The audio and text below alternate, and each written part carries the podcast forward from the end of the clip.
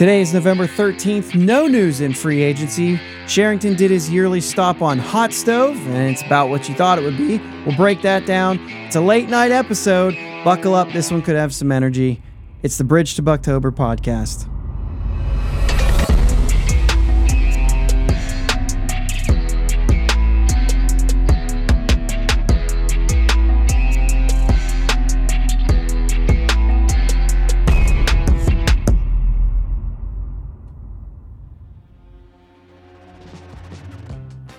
Yins, guys. Thank you for listening to the Bridge to Buctober podcast, where we talk all about them Pittsburgh Pirates and that.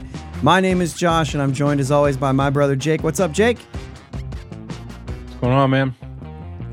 Not too much. Uh, it's another late one. Yeah, yeah. We'll get through that. We're good. You work a long day today, didn't you? Yeah, sure did. Sure did. But I'm good. I'm ready to roll. Yeah, me too. And maybe I'm still a little bit cranky. It's been I'm, I've been on a little bit of a roll. I'm gonna go ahead and ride this through. Feeling a little bit better today than I have through this week, but all of my notes are ticked off, so I'm gonna lean into it. if you know Let's what I mean. The GM meetings happened this week. Uh, mostly, they were cut short a day due to a virus went around. Uh, turned out there was actually as many meetings in the John as there were in conference rooms, so they just said, "Let's just stop this thing. We're done." During that time, though, Cherington did his yearly interview on MLB Network's Hot Stove, and we're going to talk about that tonight. Um, it's always fun to talk about Ben Cherington interviews and what they uh, how to decipher GM talk, especially Yeah. when it comes from a GM who's kind of boring. You know, Yeah, I don't I don't know that he shows much emotion. that's it. You He can did he did laugh during the interview at one point. I was like, hey, hey. Yeah. And it's like, you know, it's his game face. You know, it's his poker face. He's, he can't, you know what I mean? But we're going to talk about what he said and how we can read into it and how, you know, I don't really. It's pretty much what you'd expect, but we're going to talk about it anyway because that's what we do here. The manager vacancies are starting to fill up around the league. Bob Melvin left the Padres for the Giants. Ron Washington, hired by the Angels. Uh, Stephen Vogt, surprising to the Guardians. Carlos Mendoza ends up as the new Mets manager, but I thought Counsell was going there. Turns out he signed a record contract to manage the Cubs. Joe Espada, who was the bench coach uh, in Houston, was promoted to the manager there to fill Dusty Baker's shoes. There's still some more openings, uh, including the one in Milwaukee that Craig Counsell was a free agent, so to speak. Um, what'd you think about the drama there? I'm not. Gonna, we're not going to go deep into this, but what'd you think about the drama that happened there? First off, the, well, go into the Cubs and not the Mets. Was there anything there? Is it the money? What is it for you? I mean, they they offered him eight million dollars. I mean, of course, that's where you're gonna go. Y- Yeah, and maybe the Mets weren't willing to go there. I mean, it was it was said that Counsell was going to try to set a record, and it's like, oh well, um, what's his name? Joe Torre made that at one point, eight million. He's up above eight million, right? Yeah. And so now I think it's funny when I hear people say like he reset the manager. Co-. No, he didn't. Joe Torre made eight million back then, and guess what? Last year it was Tito with four and a half was the highest one. He didn't reset anything until the next guy gets close to that. Yeah. What it looks like right now is an outlier. Jake, his contract is more than Ozzie Albies. Are you telling me he's impacting a game more than Ozzie Albies? No, I'm I'm not. I'm not you know, I, I kind of secretively had a little bit of respect for Craig Counsell as a manager. Like I, I, liked it. I liked him.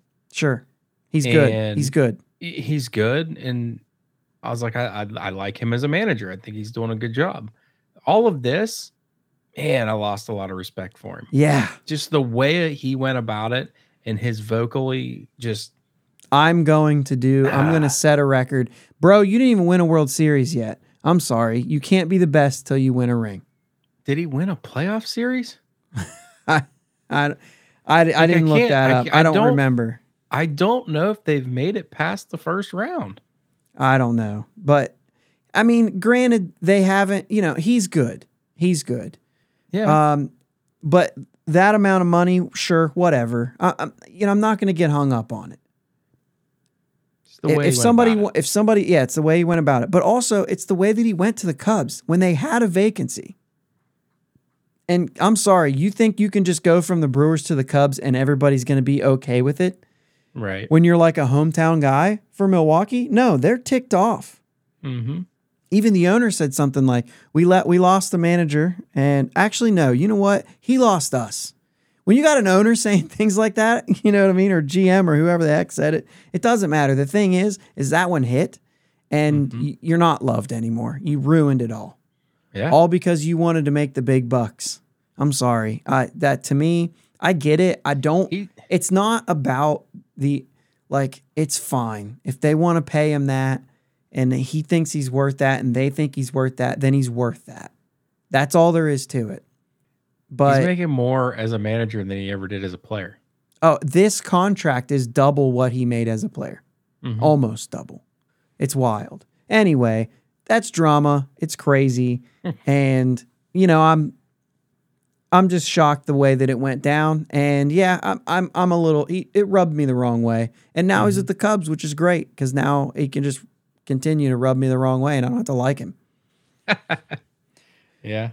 So let's get into some things here. Ke'Bryan Hayes did not win the Platinum Award, Platinum Glove Award. Um, if it was going to happen, it had to be Tatis, right? Couldn't have been anybody else.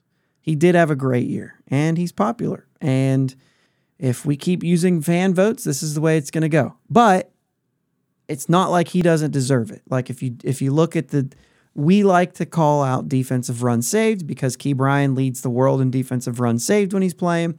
This year he was behind Fernando Tatis.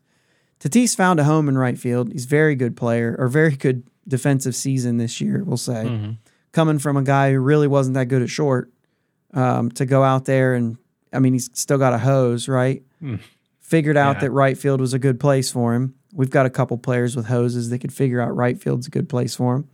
Um, and they've neither one of them want to do it. So maybe this will help. I don't know. Awards go out this week. Uh, I don't think we're concerned about any of those this year. We're not going to do picks. We've got too much to talk about for one, but also we've got nobody in here, so I don't really care to. Um, but some notable things coming up this week before we get into the Cherington stuff. Tuesday, the 14th, players who received a qualifying offer have until 4 p.m. to accept or decline the offer. Rule 5 protection deadline is the 14th. Um, next week, we'll have some decisions to react to. Like I said, we've got a lot to go into today.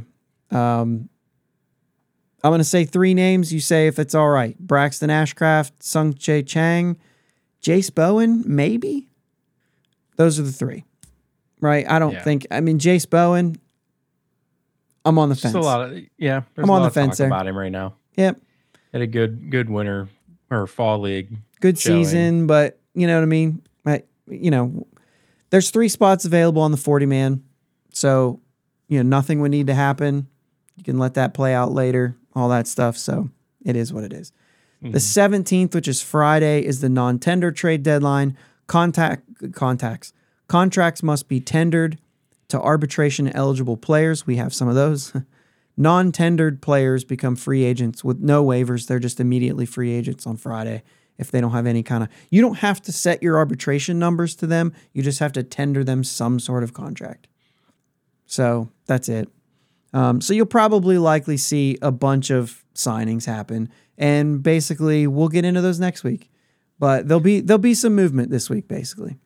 Yeah. I think once these qualifying offers are accepted or declined, I think there's going to be some movement on maybe one or two big free agents, but I don't know anything. You got anything with any of that? No. You ready really. to get into Cherington? Yeah. All right. Um, in a nutshell, so he goes on Hot Stove. If you if you're unfamiliar with Hot Stove, it's kind of like this morning show on MLB Network. It's Matt Vasgersian and Harold Reynolds most of the time. Uh, who was on there this week? Was it? It wasn't those two. It was um.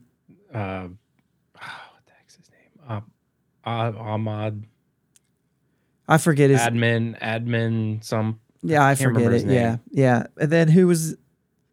Who was on there Jake with Peavy. Jake Peavy? Jake that's right. It was Jake Peavy because they did the whole talk about the about the uh, the World Series and that with Yeah. with Cherington there. Um. So anyway, um. As a summary, in a nutshell, anything you that you didn't expect, or anything that you thought like, oh, oh, I didn't, you know what I mean? not really. kind of stood out. No, um, a lot of what he said was pretty standard. I, I don't really think he unlocked anything for us, as if he ever has. He really hasn't. Um, Mhm. There were a couple things we can we can kind of unpack. A theme for this episode might be that I'm in a mood, so that's not going to change here. We're going to get started into that pretty quick. Um, but if you were over critic, overly critical of the things that he said in this interview, um, I think I think you're just reaching for something negative to say, man. I, I just re- this was really pede- pedestrian in my opinion. Uh, GMs should not show their cards. They don't have to say much. Uh, Cashman just got drilled in New York for saying too much. Yeah. Basically, he opened his mouth and said, I think this team is good. And it's been nothing but a barrage of hate going his way. And I'm going to tell you something, man. Their team is pretty good. They all underperformed this year. Yeah. So he has a he has a right to say they're good. Yeah. But he also said they're good. But anyway, the point is is that Cashman got drilled for saying anything. He let it he let it kind of come out without his without his uh prepared talk, right? I mean, we're at the very beginning of the interview. They started off with, "Man, I really like your Homestead Grays shirt." You know what I mean? And and Yeah. you could tell Cherington right there was like, I didn't have that question prepared. Because there was like a, I know there's a delay anyway in those interviews. And so Yeah. it kind of feels like he wasn't laughing when those guys were laughing at certain times. But then it was like, oh, well, he, you know, there is a delay. Yeah. Um, but he just said, yeah, you know, it's part of our history in Pittsburgh. They got a rich history of baseball. And it was like, wow, it's boring. you could have said, like, yeah, representing or something like that. You know what I mean? Like, Yeah. but he just you could tell he wants to talk about things that he prepared to talk about Right.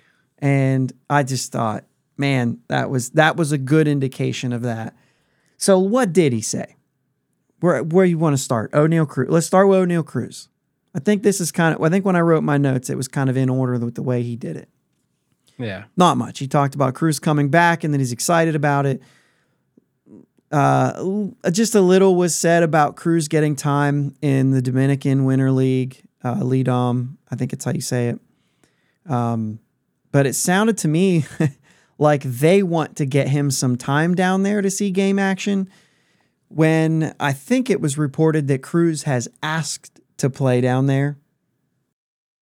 Yeah, I think it, to, the way it sounded like he was saying like they they were weighing their options. Like, yeah, you, you could go down there, but is it going to be worth it? You know, Right. what if something happens again? What if you re-aggravate it?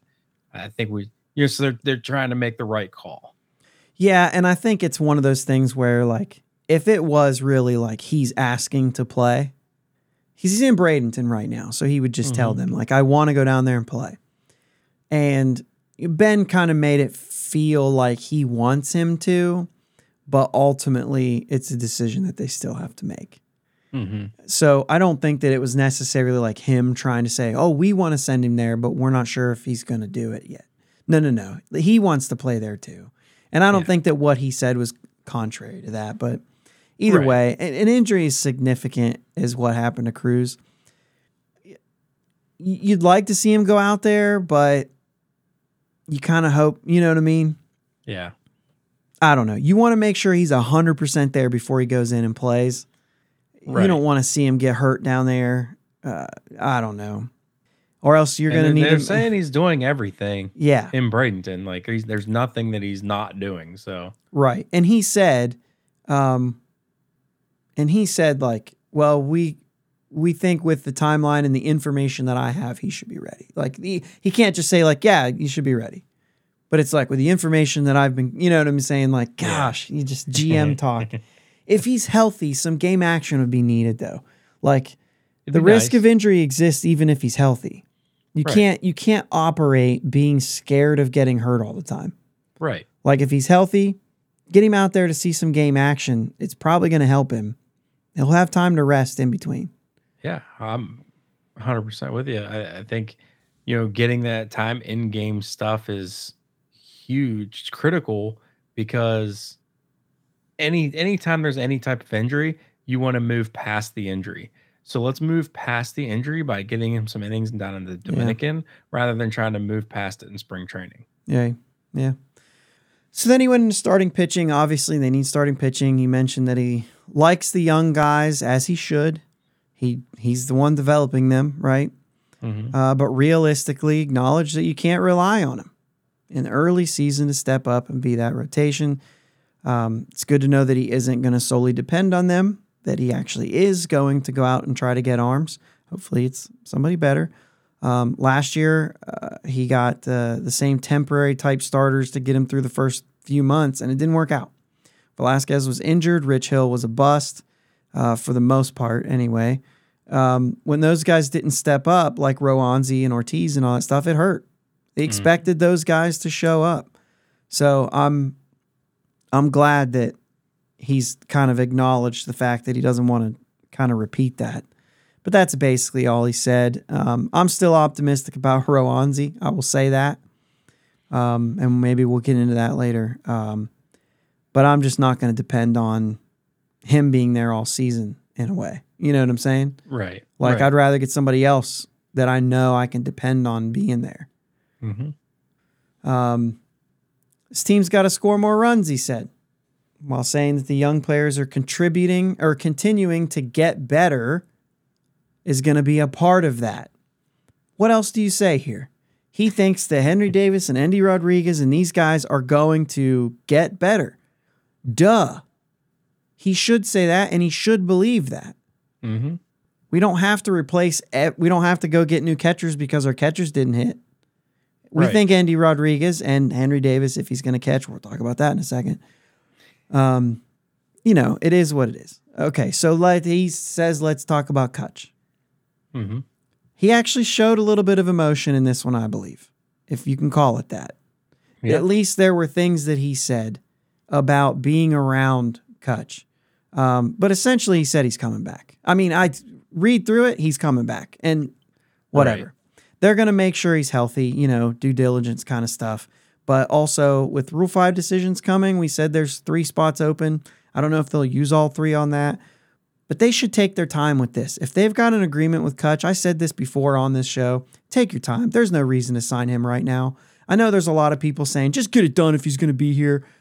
It doesn't have to be that way. If you know he's Right. coming, just give yourself time. You've got Rule 5 decision, you've got tender contracts that says you've got all these things. Your 40 man roster has to be at 40. If you think you can trade somebody on that roster instead of cut somebody loose, you can keep more guys, trade guys, and then have those 40 man spots open to then sign him and make it official and get him on the 40 man. There's no reason to rush it. Right. It's just going through the motions. And if they're both if they're both in agreement, there's, there's nobody going to sweep in and take him. Right. It just is what it is.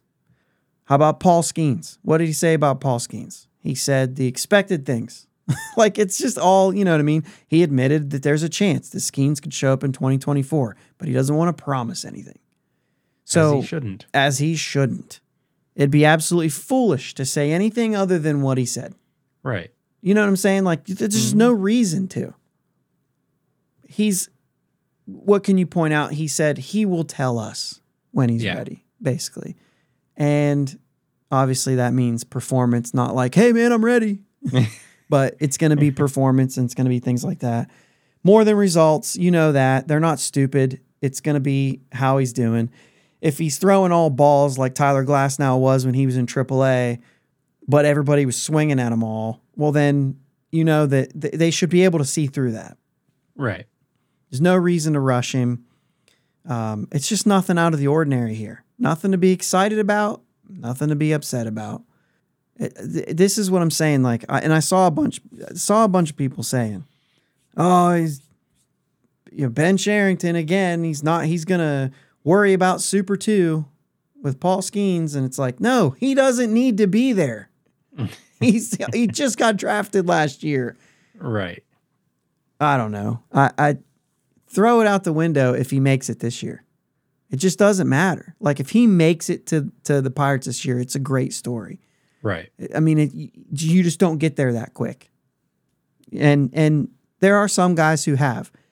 He's probably one of those some guys. You know what I'm saying? Like we yeah. think he'll be here. We think he's that good. So I'm just saying, what what is Ben gonna say? He's not gonna promise him. He wants he wants Skenes to to earn it. Absolutely. You don't want to tell somebody, hey, you're going to be in the bigs in June. Yeah. Oh, okay. Well, just cruise control through first few months and then get there. Get my work in and show up, Right. right? No. Yeah.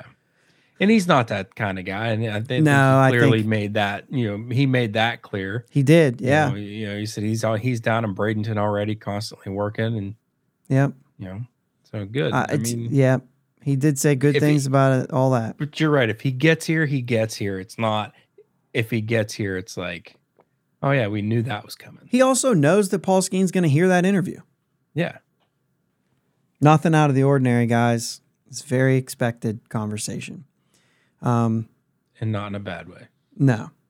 Henry Davis, I thought it was good to hear him say the reasoning behind the whole catcher thing, which I was, you know, I'm in the camp that says get this guy learning right field, that we're wasting our time making him learn catch, ca- uh, making him catch all off season. I told you, man, I'm a little bit fired up here.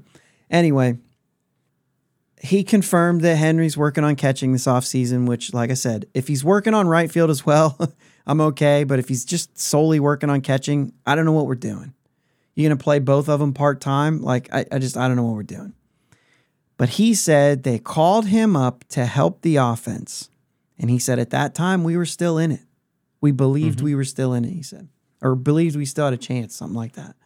Um, it was a move to get his bat in the lineup. And he said, what, what, how did he say it? His bat was ahead of his defense. Right. So instead, you just kind of threw him out in right field and hoped for the best, which is one thing. But when he said, like, we told him he would get the opportunity, he didn't say this verbatim, right? I'm, but he Right. basically said that they told him he would get the opportunity to catch. Apparently, that's important to Davis. Well, not apparently. We all know that. He's made that pretty vocal. So for for Ben to say he wants to honor that, I guess I'm not going to argue. Uh, player centric, right? That's what they've been Mhm. talking about. This is a good example of player centric, where they're saying we want to put each of these players in their best position, but also like if you got a guy who's dead set on something, then you want to you want to try to give him that opportunity as much as you can. I think there is a time when you say, "Hey, I I I know this, but I think this is the best right now." But it's it's it's a player what player centric sometimes means is that you do something for an individual player that maybe doesn't like directly right now help the team, but later in his career it could help him. Yeah. And that kind of stinks in a way because we're like, yeah, but we just we just want we just want him to figure out right field so he can play out there. I mean, he's athletic, he should be able to figure it out. Right. And that arm could be great out there. Um he also said he can that, that we believe he can do it. Could could could be a lie, but I support him saying that. Same thing. Henry Davis is going to hear the interview. Um, like a typical Ben Cherington interview, there were a lot of words and not much said. you know what I'm saying? You can be critical of that, or you can just say that's the way it is. Me personally, that's the way it is. Get over it, man. He's not going to come out with some crazy thing and be like, "Yeah, we're gonna we're gonna do this and this and this and this." I mean, you just don't show your GMs just don't show their cards. The problem with Ben Cherington is that he doesn't show emotion either. He doesn't show any kind of emphasis on anything, which makes it incredibly boring and whatever. It's I, I just had to break it down through those things to hear what did he say about him. And I listened to this interview probably six times. Kept playing him, kept watching him answer questions, kept digging through what he was saying because I was like, I just don't have a pro. I mean, it was like I said, it was pedestrian. Yeah. Anyway, all right, let's move into free agency. Um, w- I mean, we see all the takes, we see what everybody's saying, we see what all the predictions are for who's going to go where and whatever. If the Pirates are going to make a splash anywhere, if they're going to make a splash anywhere and go sign somebody that is a a bona fide real deal type guy, Mm-hmm. it's gonna it's gonna be surprising to most of the league. so if they're not in predictions, who cares? Because it's gonna be surprising to those people. Probably surprising to a lot of listeners of this podcast. Because maybe you don't maybe you're out there saying we need to do something to make it to make an impact. We need to really fill in this hole and fill in that hole. And then you go and you say, let's sign X guy. And it's like, how did you say you wanted to make an impact and yet you shot low? Yeah. Why are there not more people saying Jordan Montgomery? Now, personally, Jordan Montgomery's probably outpricing the Pirates. Realistically, Yeah. he's probably above there. Qualifying offer guys, probably out, right? If you're out there mm-hmm. saying Blake Snell, not going to happen. First thing, qualifying offer. Second thing, he doesn't pitch innings. He never we- faces the lineup the third time through. Yeah. And one of the, you were just about to say it, right? One of the things that we need Or innings. are innings. We need guys to go out there and pitch innings. We can't have guys coming out one of the every things- fourth, fifth inning. I mean, that guy doesn't even know what the seventh inning looked like last year. One time, I think he went in the seventh inning. What was the Um, number? He faced four hitters a third time. Was it something crazy like that? Maybe 12? It was very low. Yeah. And he'll win a Cy Young for it. He was great. And if you have a staff that goes deep, then he can be great for you by not going deep. Yeah.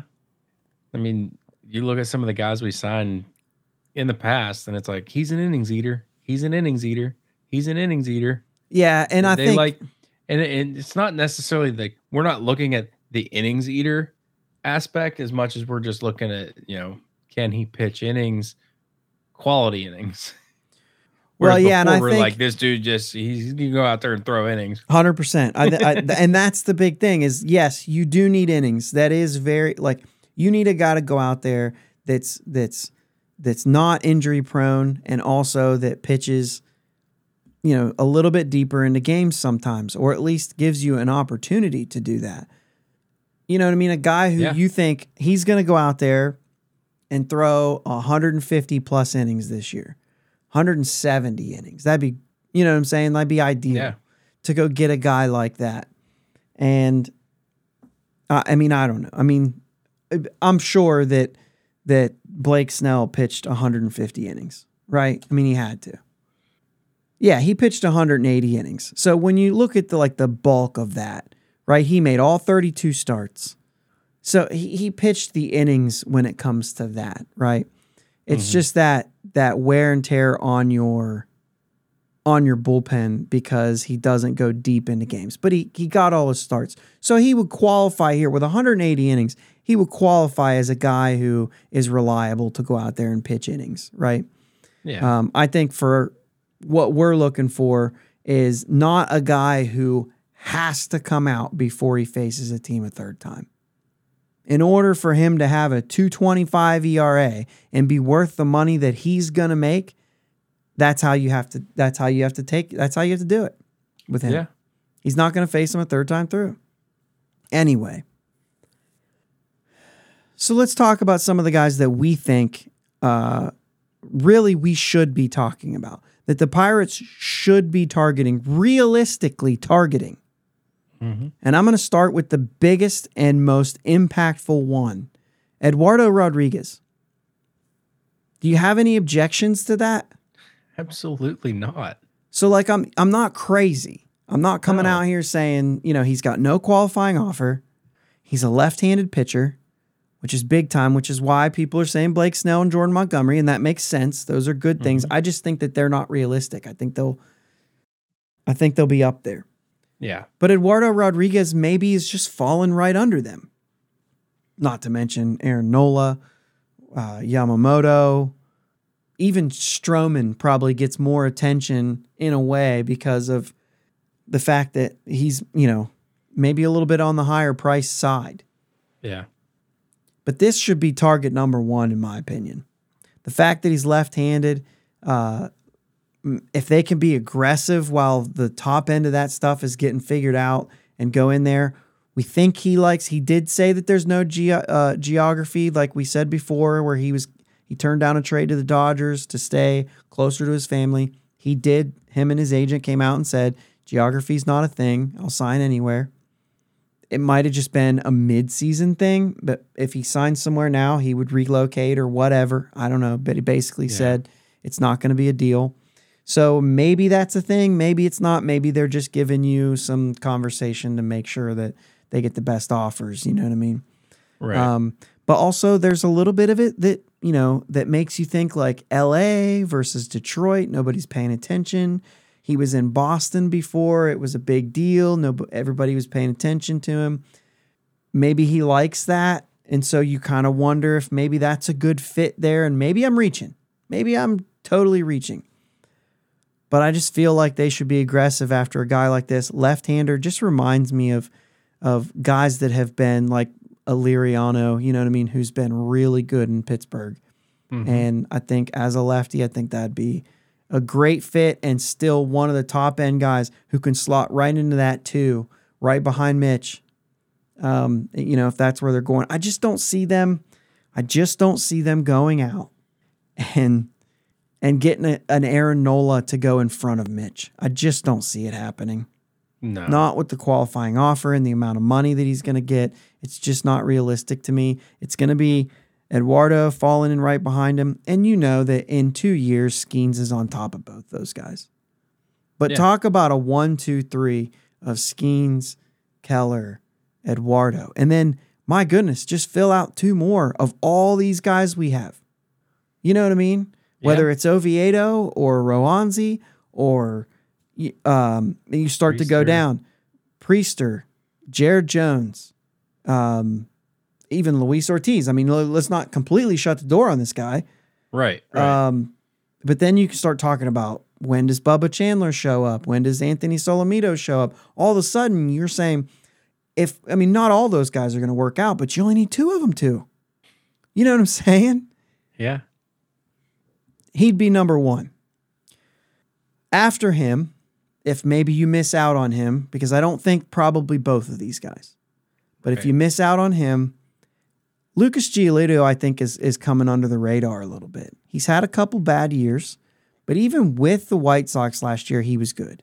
379 ERA with the White Sox before he got traded to the Angels, where pitchers go to die. And he struggled with the Rangers, and then and then in Cleveland after that, which really felt like a kind of a weird scenario anyway. It was that waiver claim, and the I said Indians, didn't I? Guardians. Uh,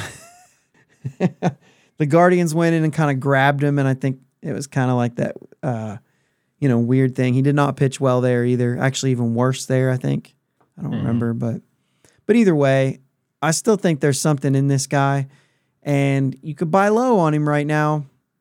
At least you know somewhat. I still think he's going to be a little bit higher. I think that he believes. I think that a lot of people still believe in what he has. But the one thing this guy's doing all the time 30, 30 starts, 33 starts, 32 starts, 29 starts, 31. You know what I'm saying? Like that. He's had Mhm. several years of getting 29 or more. One, two, three, four, five, according to my notes, five years out of six. COVID year was only 12, but that's, you know, whatever. So five years out of six, he's making at least 29 starts. You know what I'm saying? Over 170 innings pitched for four years now. Um, and, you know, that's kind of what we're talking about. He's only 29. Yeah. This this is the he's one of the ones that I've been talking about a lot, you know, for a while now. And just think it'd be a good a good fit, man. It's it's not a complete like reclamation project. It's- Right. it- I, I don't see that being the case here. Mm-hmm. Has he got some tweaking to do? Sure, Mm-hmm. maybe. But it's not a full blown reclamation. Right. Yeah, that's true. Um, if you're missing out on Erod because of the outprice thing, this could Mhm. be your guy. He's probably going to fall in just a little bit under that. Um, and yeah, you've heard the rumors about him going to Atlanta. I think that would be pretty cool. Him and Flaherty and Max Fried were all teammates in high school. hmm That's nuts, by the way. Yeah. You imagine going up against that high school team? Flaherty was a big. uh I think he was their center fielder. Oh, really? I think so. One of them. One of them was a hitter too, and and they just raked. Huh. Um, okay, so let's keep moving because there's another there's those other guys. Flaherty, we've heard Flaherty brought up a lot. Um, to be honest with you, I think Flaherty is one of those. Like he's a secondary guy that you need to sign. If you get one of Rodriguez or or Giolito, there needs to be another one. And I think it needs to be one of those, probably Vince Velasquez type, you know what I mean? Even I mean uh Quintana even. You know what I'm saying? Oh, like yeah. this is a guy who you're you're saying let's bring a guy in on a one year deal uh, as kind of like a you know an innings eater, much like Mm-hmm. what you saw from like Rich Hill and Vince Velasquez last year. Like yeah, we don't know if he's going to last all year. Rich Hill had a bunch of injury problems throughout his years, and he's 70 years old, so he was one that we were like, yeah, we don't know if he'll make all the starts. You know what I mean? But Mhm. it's kind of one of those things where you get a guy like that where you can say, give him like a little bit of a prove it deal and he can pitch. And if he doesn't work out and we're about halfway through the year and you have an opportunity to bring somebody else up who's doing well, then he's the guy to go, kind of a thing, right? But you need to have him there on the onset so that you're not forcing Quinn Priester or Luis Ortiz into the rotation if they shouldn't be there. You know what I'm saying? Like they need to know they need to earn their place there. Mhm. Um, the only reason Roansy's not on that list is because he's got no options to be sent down. So Roansy kind of has to be there, and then he also has to get better, and we'll talk about him a little bit later. But this other thing is there's two guys out there that I've been kind of seeing that people aren't talking about that much. Flaherty, the Flaherty's kind of like there's a lot of projections out there saying he's gonna make like 15 million. And I'm like, I don't think I'm ready to go full reclamation project on a guy making 15 million. Yeah. Not in Yeah, Pittsburgh. um, Yeah. So two guys that kind of stick out here as like a, you know, three, four guy, five guy, maybe. I mean, for me, Roansy is going to be that five guy right now. I mean, he has to be considered that for me. I I need somebody slotting in a little better than that. Sean Manaea, which I know we've talked about a lot as Pirate fans, but I think he's there. I'm not a big fan of him, but he's left handed. And Wade Miley's the other one who opted out. He was going to make $10 million. He opted out. So you're probably you're probably looking at 10 to 12. I don't really know what he's looking for. He's old, but he's still effective. Yeah. You know what I mean? And so that's another one that he could be really good at PNC Park. Left-hander, both of them are left-handers. They can end up being really good. I think Miley's probably safer, but maybe more expensive. So I don't really know. And, and, you know, maybe I'll have comments about money too. and the last one, without giving you a chance to talk about them because I'm I'm trying to get some timing stuff here. Yeah. Rhys Hoskins. Like, why are we not going down this path? He's a Scott Boras client. He's gonna sign a short-term deal. I know they said we're open to a pillow contract. You prefer a pillow contract, Boras. I know you do. We've seen your track record. This guy's going to sign a one to two year deal. If it's two years, it'll have an opt out after the first year. Guess what? He'll opt out. It's almost Sure a will. guarantee. Unless he ends up not playing well like Conforto, he'll opt out. I, he it's gonna be short term. If it's a one year deal, which essentially it's gonna be, right? It's Mhm. gonna be a one year deal. Then there's no such thing as a bad one year contract. It doesn't exist. Right. If you pay too much, it's like, well, it's just one year.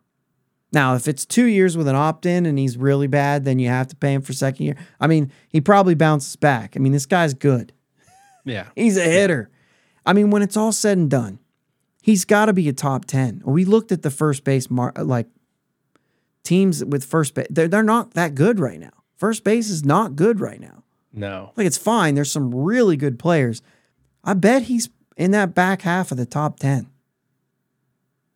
I mean, I, I don't see why he would slip out. Yeah, I mean, Dude Uh, hits. I, I've heard he's not good defensively. Dude, we need runs. We need to score runs.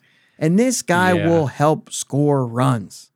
I'm not worried about he's a major league first baseman. He might not win a gold glove, but he's a major league first baseman. He's not terrible. It's not Yoshi out there. You know what I'm saying? He's fine. Right. And he's going to make such a difference on the offensive side of things that I think you got to let that go for a minute. hmm This would be the best first baseman we've had in a long time Yeah. As far as the total package, like at the plate and everything. And I've heard the argument, well, they, you know, they'll will sign him for one year, then they'll trade him. Yeah, yeah. If we're not in it, you'll trade him. That's what you have to do. How many times you- have we talked about? that's about what you that? want to do. Like if if you're not in it, you want to trade those guys so you- can bolster, you know, your depth and you can. you got to keep an- another- coming. Yeah. Yeah, you got to. It, as fans, we have we have more information than we've ever had before. Uh, We should know by now that signing short-term deals and trading away those players is something that's super helpful for a team. On one side, you get a solid bat, help your team win games for this year. If you're winning games, what a good thing to have. Yeah. And if you're not winning games, then that player would typically help other players learn while he's there and then you flip him and and just and if he's really good and he's going to a contender, you typically get something. Yeah. A guy like we I mean we traded Rich Hill and Carlos Santana last year. Neither of those guys can touch what the difference that Rhys Hoskins could make on a team. He's a good mm-hmm. playoff player. You know what I'm saying? He's been there before. That impact is way greater than what those two can offer Right. down in the, in the trade deadline. So you're going to get something better for that. You, you think the Cardinals are just going to sit in last place and accept that? Absolutely not. Do you think that the Cubs have nothing to prove this year after signing the biggest manager contract ever and kind of finding their way back into it last year? You think the Reds are fake when the truth is they, they probably have done it better and never sold everything off because they went out and signed guys like Castellanos and Moustakas while they were rebuilding Yeah. to three, four year deals, whatever it was. And some say they're going to get Sonny Gray back. Maybe they do. They're not just going to sit around and not be good. Yeah. I mean, uh, I feel like our whole division is going to be a little stronger than it was last year. I mean, it kind of has to with, be because it was, the exception of maybe the Brewers. I think the Brewers are going to take a step back, but yeah, and they seem like they're cutting a little bit, and they're they're gonna they've already lost Woodruff, right? Because they- of, and because the shoulder said- surgery, yeah, and they've already said that there's not a player they won't listen about. right? Everybody's available, so they may have a fire sale this offseason. I mean, you just never know. So maybe, but the thing is, is it's not easy. Right. It's not supposed to be. Right. But they need to go out and they need to get the right players. And I don't care how much they cost or how little they cost. Build a team to win games. Forget the cost, forget the money altogether. Don't even think about it. What you need to do is think about getting talented players here. No matter how much they cost, get talented players there. If it means you have to overpay on someone who's the right fit, Mhm. and you have to overpay just to beat out another team. I mean, there's all kinds of oh, Cubs are interested in this guy, Cubs are interested in that guy. If the Cubs are interested in a guy that you want, you may have to outprice them if mm-hmm. they're the right fit. And I'm leaving. Eh, obviously, we don't know that. We that's our our front office is the ones that got to figure that crap out. But the thing is, is like I- I'm ignoring costs altogether, right? And don't ignore players because they cost too much. Don't ignore players because they don't cost enough. It's ridiculous to say, but it, it is true though, because people say like, oh well, you know, he's he's not proven or he's not he's he's not been good. Say like Andy or something. Well, you plan on him being good. Right. Okay, so I, I'm not gonna I'm not gonna be here to sugarcoat any moves. I'm not gonna pretend like I know better, uh, and I'm not gonna be afraid to admit I'm wrong or to just afraid to be wrong. Right? Mhm. I'm just going to share what I think. And if it's wrong, it's fine. But the thing is, is like, I'm just tired of hearing whatever it is, whatever it is. Oh, well, you know, they don't spend, they got to get to 100 million to win. That's ridiculous. like a magic number. If you get to that number, the the guys that you signed were the right guys. Like you go get the right guys. If it's Right. 150 million in order to do it, then do, I don't care, dude. Build a team, no matter how much they cost or don't cost. Build a team that's going to fit with your plan and what you're doing, Yeah. and go out there and win games. Let's talk about a problem that we have, and that we've been hearing a lot about. Okay. Mhm. We have a young player issue right now when it comes to talking about your team.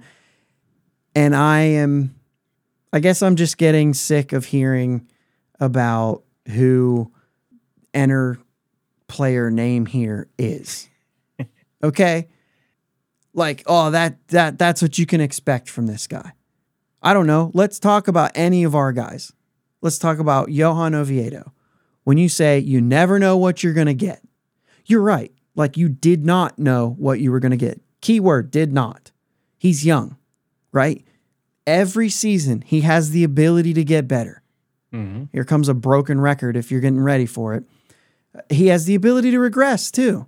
But the thing is, is that they typically get better. History tells us that they typically get better as they go.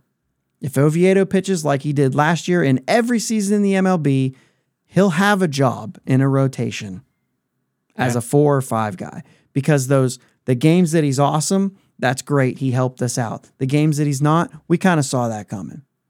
He's still a major league pitcher, Yeah. right? Does he have a job in this rotation? yes, we've got nobody else. you, you, you're you're not going to go sign a pitcher to take his place unless you're trading him away. Right. That's just not going to happen. He will be there. Count him in, in pen, if you want. when when Cherington makes his comments about his young pitchers, um, he's right. You can't block them. You have to figure out a way, though. It's conditional, right? You have mm-hmm. to create a plan that pushes for a battle. You can't just say, "Well, they've got jobs." Oviedo's probably not in that battle, though unless he puts himself in that battle in the, in the spring by being terrible. But you can't replace him heading into spring training not knowing that, or else you're blocking guys. You want to give him the opportunity to get better. And I'm going to say the same thing. We're going to move right into Roansy Contreras because it's the same thing as no, no options. And me and Yark, God bless that guy. Uh, we had we had a back and forth about Roansy this week, and I'm calling Yark out because Yark's awesome. and he's a lot of fun to debate with. It's all all in good, you know what I'm saying? Like it's a it's a good sports debate. That's that's what sports are for, to debate. And Yark's good at it and he's a lot of fun to to do that. And I and I figure I can call him out cuz he's going to be like, "Yeah, that's fine." Right. You know what I'm saying? Like he's knows he knows I'm not attacking him. I mean, I it, it's kind of the thing. I, I like going back and forth with him a little bit because I know that there's, at least I think that that there's like a little bit of respect going both ways. And um, he did little convincing me of this one. Uh, I think he put him and Bailey Falter on the same plane. That's not even close in my opinion. Um, but I am hung up on the ceiling, which is what I was, what Yark told me. I was hung up on his ceiling. And I am because I think that's the most important thing right now. We need ceiling players. He has if he's back, he has the he has the potential to be a star. Not just like a hey, like Oviedo to me is like he's going to be a good pitcher in the league, I think. Roansy has the potential to be so much more than that. And he really just had one bad season. I'm not going to DFA a guy after one season. I have to see Roansy pitch. It may only last two months because if I don't see anything in two months, I'm ready to move on. Only because it's that time. Mhm. If this was 2022, I'd give him four months. If it was 2021, I'd give him the whole season. But it's not anymore. You know what I'm saying? Uh, Mhm. even 2023 there was some limits there, right? And he but this year it's to be cut a little it's to be cut shorter. I can't give him a huge leash because this team expects to win. And you can't have him going out there and keeping you away from that. If he has a 6 ERA after 2 months, I'm sorry he's gone. You know what I'm saying? Um I'm with you there. but he but you can't go sign three starters and not give Roansy a path to be in the rotation. For me, because I think his Yeah. ceiling is too high. I think that he's 24 Yeah. and this guy fix the problem. Don't don't just write him off. He's gonna, you know what I'm saying? Like if he figures this out somewhere else, you're gonna be like, uh huh, just because of the impact that he can make. right. What do you got on these two? Oviedo, Contreras, whatever one you want to talk about, or both, or whatever. What do you got? So the first thing I'm going to say is uh, I, I I put them on the same ceiling. I, I have them at the same ceiling. You think? Um, Maybe yeah. I'm. You Johan think I'm. You think I'm high on Roansy? No, I think you're under on a Oviedo. I think Okay. Oviedo has the. I think he's got the potential to be just as big of a star as Roansy Contreras. I think they're they're both on like that two or three in any rotation when they're at their best. So I, I don't I don't want to go on record saying these two are both ace material. Sure, I got. No, I get they're, you. They're two or three guys. You know what I mean? And you put them in the best rotation you possibly can. They're both good three guys if they're pitching their best baseball. You know what I mean? And You think though Fix- on the- though on Roansy though, you think though because we went into 23 wondering who was going to step up as the ace, whether it was Keller or Roansy. Like I had him, had he taken from where he was last year, had he taken another step and gotten even better, I mean, I had him on star level. Like he could have anchored this rotation in a couple of years. Now this Yeah, was pre I Skenes. mean- this was pre Skenes draft. You know what I'm saying? But sure. and I'm sure. saying like if he goes another level, and he he went he regressed, yeah, yeah. but uh, yeah, I, yeah. So I maybe I, I, I, don't know. I I look at the makeup of Oviedo and I see the swing and miss and like his physical stature is just a Mhm. prototypical stud pitcher stature. Tree trunks for legs, tall. You know, just he gets down the mound so well. And it just all this stuff. I see star pitcher when I'm looking at him. Contreras, you see star pitcher when you're looking at him. So I mean, I I, I get what you're saying. I think you're underselling Oviedo ju- just a tad, even though I don't think you're low on him by any stretch of the means. But it's I mean, the thing for me with Oviedo is, I, I mean, he's a major league pitcher. I'm not going to Yes. block him. right. That to me, that's spending dumb money. But I think one of the things that, that that you that you said was fix the problem. Yeah, and I think that's the problem in our organization right now. It's not. I, I, th- I think that development is a little bit of an issue. I we we kind of talked about this throughout the week. Like some of these young guys, talking about these two pitchers, they're both young guys. You- got to be able to develop that to translate it from AAA to the major leagues hmm we we can't keep developing quad A players. We Yeah. can't keep developing these guys who they're raking in AAA. We bring them up struggle hmm Well, and, Like, but that that should be okay. I mean, mightily. like one of the things is, and I, I don't want to go down too much of a rabbit hole here because because of timing and everything, but it's like we've got a a, a, a, organization stockpile full of like really good supporting players, and we don't have any Corbin Carrolls. mhm. You know what I mean? We just don't. So how do you? You can still have a good baseball team because we're gonna have good players, but like you're gonna have a lot of Neil Walkers out there, and Neil Walker was a good player, but he never made an All Star team. He never hit 30 home runs. He never won a batting title. You know what I'm saying? But he was a mm-hmm. good player. hey, somebody you wanted on your team. You still. wanted him on your team. He was impactful. He could he could play that role. He hit fourth a lot, and it was and it was fine because he was good enough. Mm-hmm. but McCutcheon was the star. And then you had Marte, who was that second tier star, you know, just a little bit better than that. And, you, you know, some other guys uh, filled in here and there. But like guys like Neil Walker, and yes, I w- say what you want, but for a short time, Pedro Alvarez, you know what I mean, led the league in home runs for a season and, um, you know, stepped up in, in certain ways and was good in the postseason. But you have those, Josh Harrison, those supporting player type guys. We've got a bunch of those we don't have those upper echelon. It seems like you want Right. Henry to be that guy. You want Oneil Cruz to be that guy. I don't even think. I mean, Bryan Reynolds is going to be that Marte type, where he's he's you know he's gonna he's able to make an All Star team. He's that good, but I don't know that he's that like McCutcheon level. You know what I'm saying? Like I don't know that we have that guy. And Yeah. I yeah, either way though, fix the problem when we go back to that. I mean, if it's velocity, we got the same problem with Quinn Priester and Luis Ortiz, and we can say that stuff too. Um, we can talk about them, and you can say, well, Quinn Priester's terrible. He's not terrible. He's young. He barely got a cup of coffee in this league. Uh, you know what I'm saying? I, he was a he was a top 100 prospect. Yeah. I guess all the scouts who watch talent for a living and evaluate talent for a living we're wrong about him then. Right?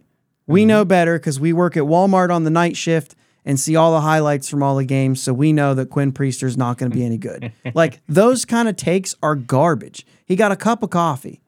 Give him an opportunity. Luis Ortiz, it, he was he's a little bit different. He wasn't a big prospect, and then all of a sudden he came out of nowhere and he was throwing gas, and now he's not throwing gas anymore. So what do you do with him? I don't know. You find out if he can throw gas again. Fix that problem for these guys. Yeah. Why aren't we throwing the heat? Yeah. But that doesn't make these guys garbage players until they can do it year in and year out. Quinn Right. Priester hasn't had a shot yet. Luis Ortiz had a, a really great year and then kind of regressed. And maybe Luis Ortiz just doesn't ever get that back. Right. But maybe he does. I don't know. But you just can't. He's got two options remaining. Use them. Nick Gonzalez, Liover Peguero. They they just didn't get all of their opportunities. Ji Hwan Bae took them all right? And I understand it. Ji Hwan Bae has these things that are that the other that nobody else can do. 24 steals last year. We don't have guys that can do that. So they gave him the lion's share to say if we could figure anything out and and he already has this. But Nick Gonzalez just I mean, you could almost call what he had a cup of coffee. He just didn't get an opportunity to play. There's a good chance that one of those guys, maybe maybe Peguero, starts actually taking a couple walks or you know can consistently hit well. And maybe nick gonzalez actually i mean like a bunch of people would have drafted him. Yeah. you gotta give him a shot to see. I mean he's mm-hmm. all you know he figures out aaa it's already there. But i i just one of these guys has to step up. But the other thing is is they've got to have an opportunity to. You can't go out and trade for a second baseman or sign a second baseman. Like it's just it's stupid money again. You've got mm-hmm. guys there who could prove it, who could get an opportunity to prove it. And our young guys are going to tell the story of how this team is in 24, especially if you do your job in the free agent market. But if you do your job in the free agent market and you go get a couple pitchers and maybe you get Rhys Hoskins, something like that. I don't really know. You're gonna have Cruz back. If if if all these guys can take another step forward, we watch Jack Suwinski get better from one year to the next. Suwinski's got to get rid of those lengthy str- struggles. It's Josh Bell all Yeah. over again. Get rid mm-hmm. of those, and he's gotten better each year. Sorry, hit my mic there. He's gotten better each year, and he got better last year. Now Right. let's see if he can get better again. Let's see if he can figure out a way to keep getting better. That's what young players do. Mm-hmm. And that's what's going to tell the story of this team and how we do. The other thing I, I, I want to touch on, and we're at an hour, um, so we need to wrap this up. Once again, I'll say it. If you weren't going to listen to this last thing, you've probably already turned it off. The real ones are sticking around to hear me go on my little rants. But can we pump the brakes on Jared Triolo a little bit? Jared Triolo impressed me Yeah. he is a if, as far as what I can see right now, and once again, I don't get to see him every day, and I don't not I don't get paid to be a player evaluator. However, I saw him and he did not impress me. He looked he looked clunky defensively at short and third, and he didn't look like he could hit. But he was newly off the injury. When he came up to Pittsburgh, things started clicking for him, and he looks like a capable player. He looks like a player I want on this team. Mm-hmm. But I also see him with a lot of value playing third base, playing second base, playing first base, and maybe I'd like to see him at short some more. His value will be increased by playing those positions. We mm-hmm. cannot be satisfied putting him at first base. He's not the answer at first base. Right. We could look at all the numbers. I mean, he had 200 plate appearances. What do we got? What do we got here? I got these notes here. 200 at bats, less than 200 at bats is not enough to hand him the keys. 200 plate appearance, 440 batting average on balls in play. 440. Good enough for a 116 OPS plus. Okay, 440, 116. If you remember back to 2020 when we brought Ke'Bryan Hayes up, he was 24, a year younger than Triolo. He had a 450 batting average on balls in play, just 10 points better. His OPS plus was 201 did a lot more damage. Mm-hmm. And we know, because we've seen it, Key had some growth offensively. Throw some injuries in there. That's fine if you want to. That's fine. I mean, um, you know, we're fans of of Ke'Bryan Hayes here. Yeah. But it took him a couple years to really let get that back going. Maybe it doesn't take Triolo all that time. Maybe there were some things that Key did. But the point is, is like we've seen this before. I think maybe pump the brakes a little bit he's still going to go through his growing pains. Triolo yeah. would be an ideal bench player. Mm-hmm. And I just, he could play all four infield positions. That'd be great to have. You can be plugging him in there. Eventually, he could win that second base job. I really believe that, especially when we're sitting here talking about Nick Gonzalez and Liover Peguero not stepping up and Ji Hwan Bae being two and a half miles away. Triolo could win that second base job. But why give him the keys to first base without even entertaining going out and spending some money on first base on a guy who could thump? Yep. It just doesn't make sense to me. Pump the brakes just a little. Let's allow him to struggle a little bit because I can see this from a mile away right now. What we're going to do is he's going to struggle next year, and you're going to say, ah, oh, it was a fluke. He stinks. well, no, he's just going through it, man. You can't give a stereotype to players like Oviedo. Oh, that's his thing, man. You just never know what you're going to get. No, that was his thing at 24 years old in 2023. Give him a shot. Give him a shot to get better. These guys don't show up as the best version of themselves. Gerrit Cole, look at Gerrit Cole. Regarded as one of the top five pitchers in baseball right now. He had one good year in Pittsburgh. That's probably not accurate. He had one great year in Pittsburgh, right? He had right, one yeah. ace level year in Pittsburgh. And now he's ace level all the time. Right. You know what I'm saying? Like that you you still develop when you get here. There's still things that you can get better at. And I think we just need to pump the brakes on saying we know who this player is because this is what he did last year. Just slow down. Let's see how this works. All of these guys have the potential to just get a little bit better. Some of them have the potential to get a lot of bit better, like Endy and Henry Rodriguez, or Endy Rodriguez and Henry Davis. Their names shouldn't be similar. Those guys have the potential to get a lot better, right? Yeah. And and maybe you get something out of Nick Gonzalez. What do you you know what I'm saying? He doesn't have to be a world beater if he could be a good player. Mm-hmm think I, I think I think he has the potential.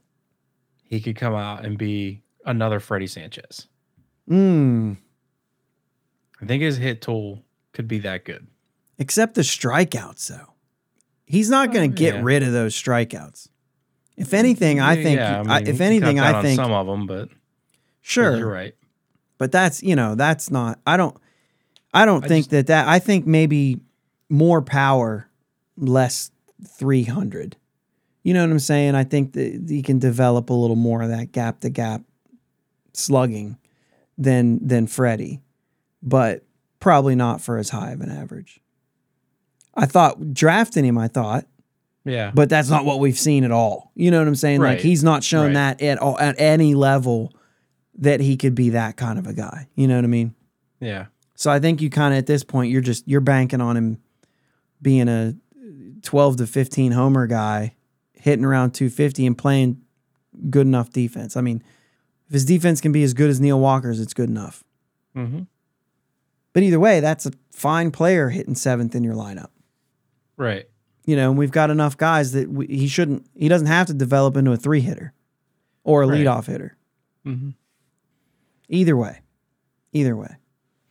We got to wrap this thing up. Once again, Rule 5 decisions will be made this Tuesday. All players have to have a contract handed to them by Friday. Um, we'll cover those decisions next week. Thanks for letting me blow off some steam here. If I if I said something that maybe struck a nerve with you, um, you know these are these are my takes. They could be just as bad as yours, depending on who you're listening to. So, uh, you know, I'm not worried about being wrong. Um, these are just this, this is just the things that I'm seeing. I, I'm a little more patient with the young guys, and money doesn't mean anything to me. Just go out and get the right player. Yeah. You know what I mean? Just go get the right player. I don't care what it costs. Money doesn't buy wins, players do. Go get the players, no matter Yep. what. Get the players. Um, expect to see signings this week. I don't know. What do you got? What do you got? I know you have a closing thing. Yeah. Yeah. The uh the Rays. The Rays hired Tony Watson in the job and player development department. Just thought that was pretty cool. Tony's getting into some coaching. hmm So you're like, I always liked Tony. Oh yeah. All right. Well, wish me good uh, this week because I've just been cranky. I could go for a good week. Maybe we'll have a fun Yeah. episode next week instead of Josh yelling at everybody. I don't know. They're kind of fun. I just get to kick back and listen and chime in every once in a while. I I said it at the beginning, like I had a pretty good day today, right? Uh-huh. Um, but my notes were ticked off, and I was kind of wondering, like, am I gonna really be able to to channel how ticked? Yep. Then I, I was able to do it. I think I got on a roll there. So, all right, man. Um, have a great week, guys. Uh, thanks for listening again. Um, if you're listening on YouTube or watching on YouTube, leave a comment down there. Let us know whether you think it's funny or whether you think Nick Gonzalez stinks or whatever. I don't care. It's just fun sports debate stuff. Just don't call me an idiot for it, right? You know what I'm saying? Right, Let's have some right. let's be civil about it. but either way, uh have a good week. We'll talk to you guys next week. Let's go Bucs. Yep. Let's go Bucs. Thanks for listening to my dad and Uncle Jake on the Bridge to Buctober podcast. Follow them on Twitter, Facebook, and Instagram at Bridge the number two Buctober. Don't forget to subscribe so you know when new episodes are released. Clear the deck, cannonball coming, and let's go Bucs!